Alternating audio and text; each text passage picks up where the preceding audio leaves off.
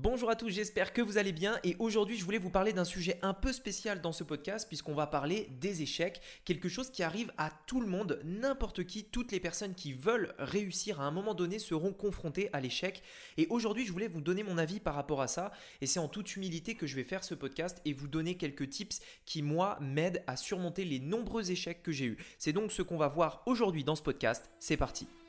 Donc, la vraie question est celle-là. Comment des entrepreneurs comme vous et moi qui ne trichent pas et ne prennent pas de capital risque, qui dépensent l'argent de leur propre poche, comment vendons-nous nos produits, nos services et les choses en lesquelles nous croyons dans le monde entier, tout en restant profitables? Telle est la question et ces podcasts vous donneront la réponse. Je m'appelle Rémi Juppy et bienvenue dans Business Secrets.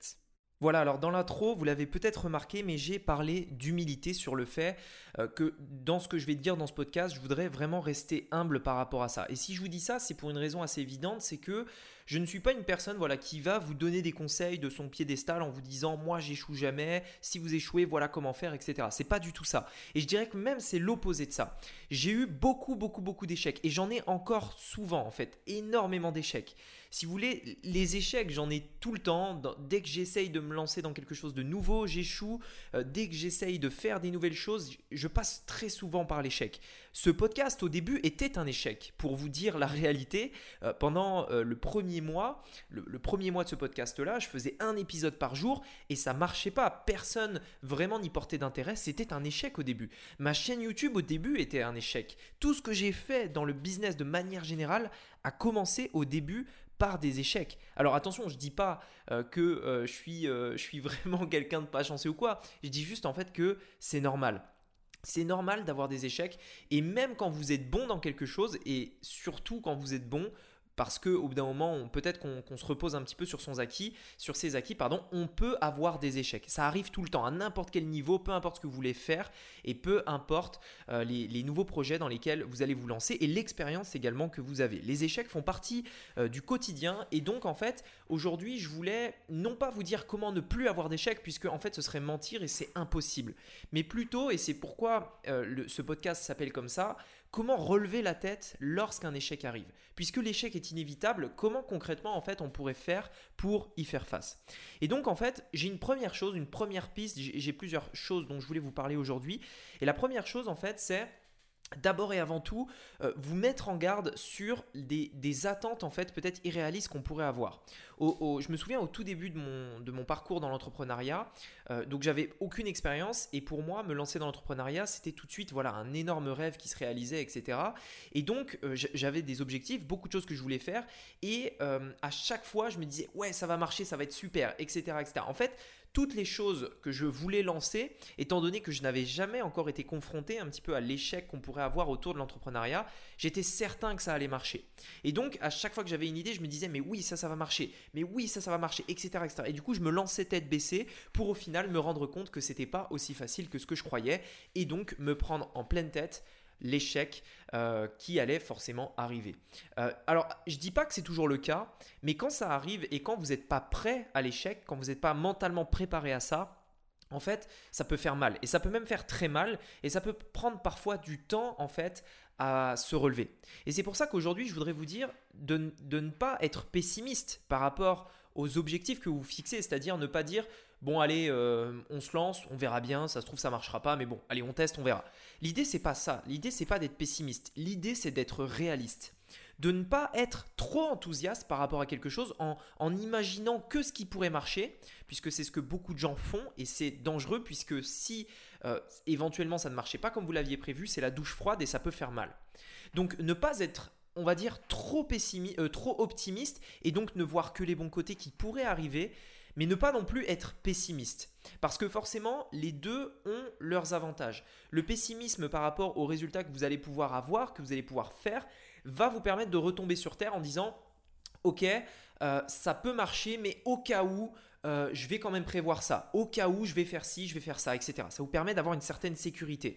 L'optimiste, lui, va vous donner l'énergie pour y aller. C'est-à-dire que si vous n'y croyez pas, vous ne ferez rien. Si vous ne pensez même pas que vous pouvez lancer un business, vous ne ferez rien. C'est-à-dire qu'à un moment donné, il faut un petit peu de ce truc-là qui, même si on n'est pas certain, nous donne vraiment l'énergie, nous dit « mais oui, ça peut marcher, mais oui, on y croit, etc. » Mais attention, une bonne balance entre les deux, c'est-à-dire quelque chose de réaliste. C'est-à-dire oui, ça peut marcher, je pense que ça peut marcher, j'ai tout fait pour que ça marche et vraiment j'ai suivi tous les conseils qu'on m'a dit et je pense que ça peut marcher. Mais si au cas où ça ne marche pas, je me prépare quand même. Et si ça ne marche pas, je fais en sorte d'avoir un plan B pour pouvoir rebondir. Moi, je sais qu'il y a beaucoup de personnes en fait sur Internet ou peu importe, des gens qui ont cet état d'esprit de se dire on a un plan A, on n'a pas de plan B, on y va tête baissée. Moi, je pense que c'est toujours quand même important d'avoir un plan B qui n'est pas forcément un plan, quand je dis plan B, c'est pas forcément par exemple je me lance dans l'immobilier puis si ça marche pas, je me lance dans la bourse. Pour moi, le plan B, c'est pas ça. Le plan B, c'est si par exemple vous voulez vous lancer dans l'immobilier, c'est je lance dans l'immobilier, si l'offre que je voulais faire ne passe pas, j'en ai 10 autres sous la main. Vous voyez ce que je veux dire, c'est on change pas de business, on change pas d'état d'esprit, on a juste des alternatives au cas où ce truc-là ne fonctionnerait pas. C'est pourquoi quand je conseille à toutes les personnes qui veulent se lancer sur Internet, qui veulent se lancer dans l'e-commerce et toutes les personnes que j'ai en coaching en sont témoins, c'est la première chose que je dis, lorsque vous voulez lancer quelque chose, une boutique par exemple, sur un produit, faites une liste d'au moins 10 idées de niche, 10 produits que vous allez pouvoir lancer dans l'objectif premièrement de garder que les meilleures idées que vous avez, que les meilleurs produits et d'en faire une liste de 10. Et deuxièmement, si le premier produit venait à ne pas marcher, vous en avez 9 sous la main que vous allez pouvoir lancer rapidement et ne pas vous abandonner. Parce que qu'est-ce que font beaucoup de personnes? Ils ont une idée, ils la lancent, peut-être, alors dans certains cas ça ne marche pas. Et qu'est-ce qu'ils font du coup? Ils reprennent des semaines, des mois à repartir. Et le problème, c'est que cet élan que vous allez devoir mettre, cette énergie que vous allez devoir mettre juste après un échec en fait est terriblement difficile parce que vous allez avoir au fond de vous votre conviction qui a baissé. C'est-à-dire que quand on y croit, c'est facile d'y aller. Quand on est certain que ça va marcher, quand on n'a pas eu d'échec, c'est facile. Quand on a eu un échec et quand on sait au final qu'il y a une chance pour que ça ne marche pas, la conviction est moins forte et c'est beaucoup plus difficile d'y aller. Et c'est pourquoi vous devez avoir un plan B, un plan C, un plan D, etc. etc. à l'image de ce que je vous ai dit si vous vouliez éventuellement lancer une boutique e-commerce. Maintenant, j'aimerais vous parler de quelque chose que j'ai appris depuis peu puisqu'il y a à peu près un mois, c'était je crois il y a exactement 32 jours, j'ai démarré la méditation. Et si j'ai fait ça, c'est parce que j'en entendais beaucoup parler autour de moi et je voulais simplement tester, je voulais faire un test pour voir en fait éventuellement ce que ça pouvait donner pour moi. Et en fait, l'une des premières choses que j'ai appris d'où j'utilise l'application Petit Bambou, si ça vous intéresse, vous pourrez aller voir. L'une des premières choses que j'ai appris par rapport à la méditation, c'est le fait de faire un pas en arrière. Il y avait une vidéo dans l'application que j'ai suivie qui montrait justement, pour expliquer cette idée, une personne, imaginez une personne sous une cascade qui a vraiment la tête sous l'eau et la cascade lui tombe dessus. Du coup, ça fait énormément de bruit. On a les yeux fermés parce que forcément, sinon, il y aurait plein d'eau qui rentrerait dans le visage, etc. Et on est un petit peu voilà, déboussolé. Il y a tous ces éléments autour de nous, toute cette eau, tout ce bruit qui nous empêche d'y voir clair. Et en fait, il montre cette image dans cette application, dans cette vidéo. Il dit, mais voilà, vous voyez, la méditation, c'est comme si vous étiez sous une cascade comme ça et que vous faisiez simplement un pas en arrière pour enlever votre tête de l'eau et simplement pouvoir regarder la situation dans son ensemble. Quand vous êtes sous la cascade, vous ne voyez pas ce qui vous arrive. Il y a plein d'eau qui vous tombe dessus, vous ne voyez rien. Si vous faites un pas en arrière, vous voyez la cascade. Vous êtes de l'autre côté, vous êtes plus submergé, vous pouvez entendre, vous pouvez voir, etc. etc. Et en fait, à l'image de ça, c'est exactement la même chose.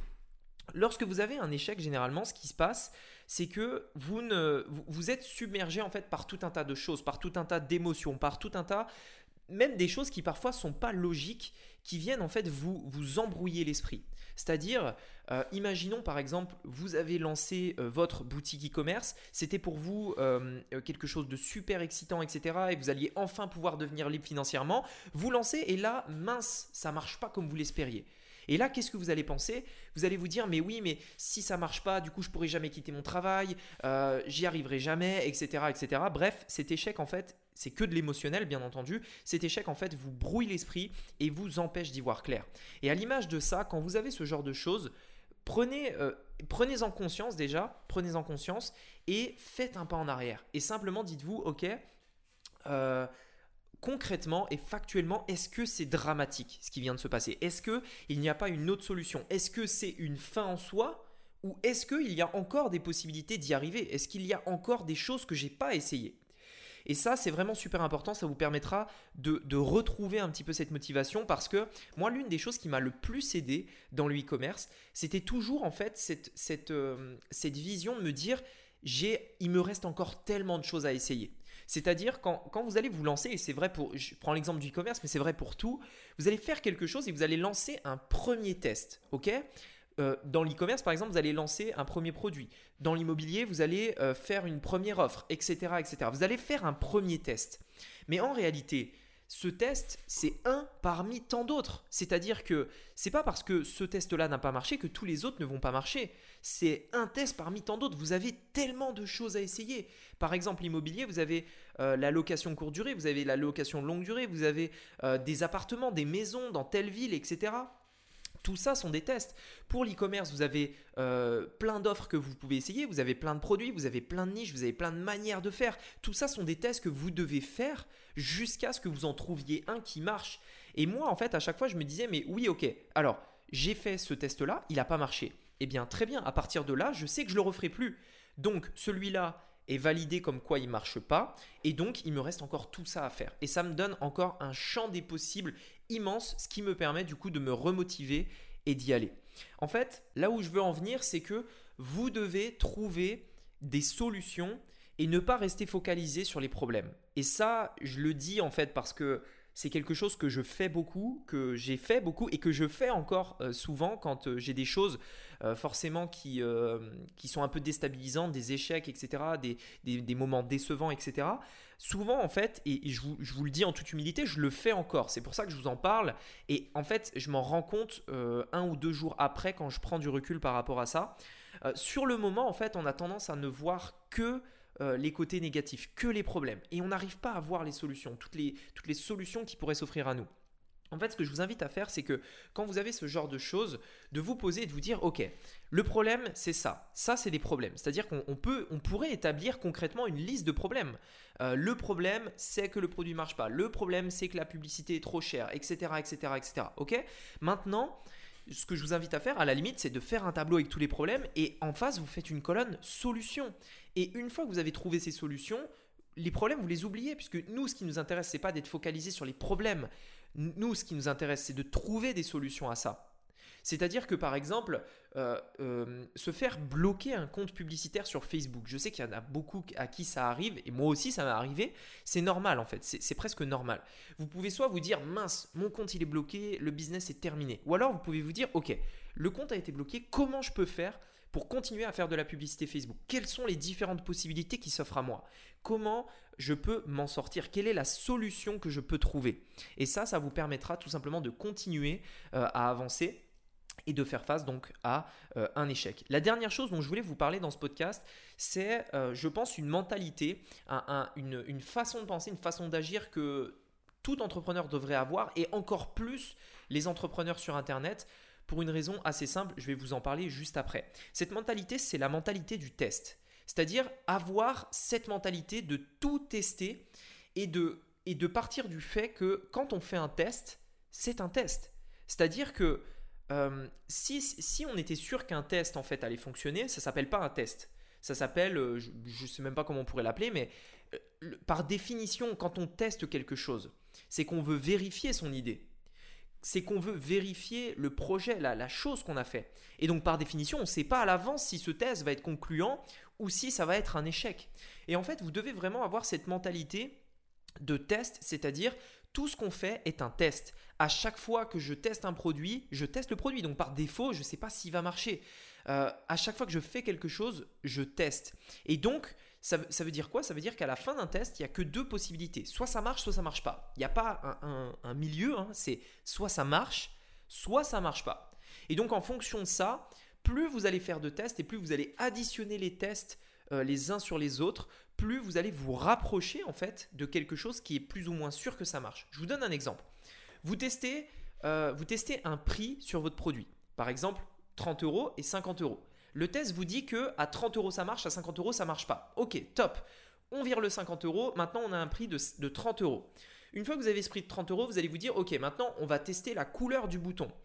On va prendre un bouton rouge, un bouton bleu. Le bouton bleu convertit, le bouton rouge pas. Donc du coup, on a un bouton bleu qui convertit, plus le prix à 30 €, etc., etc. Petit à petit, vous allez additionner tous ces micro-tests pour faire quelque chose qui, dans l'ensemble, fonctionne.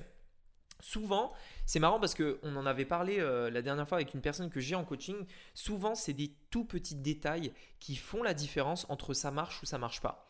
Parfois, c'est simplement un prix.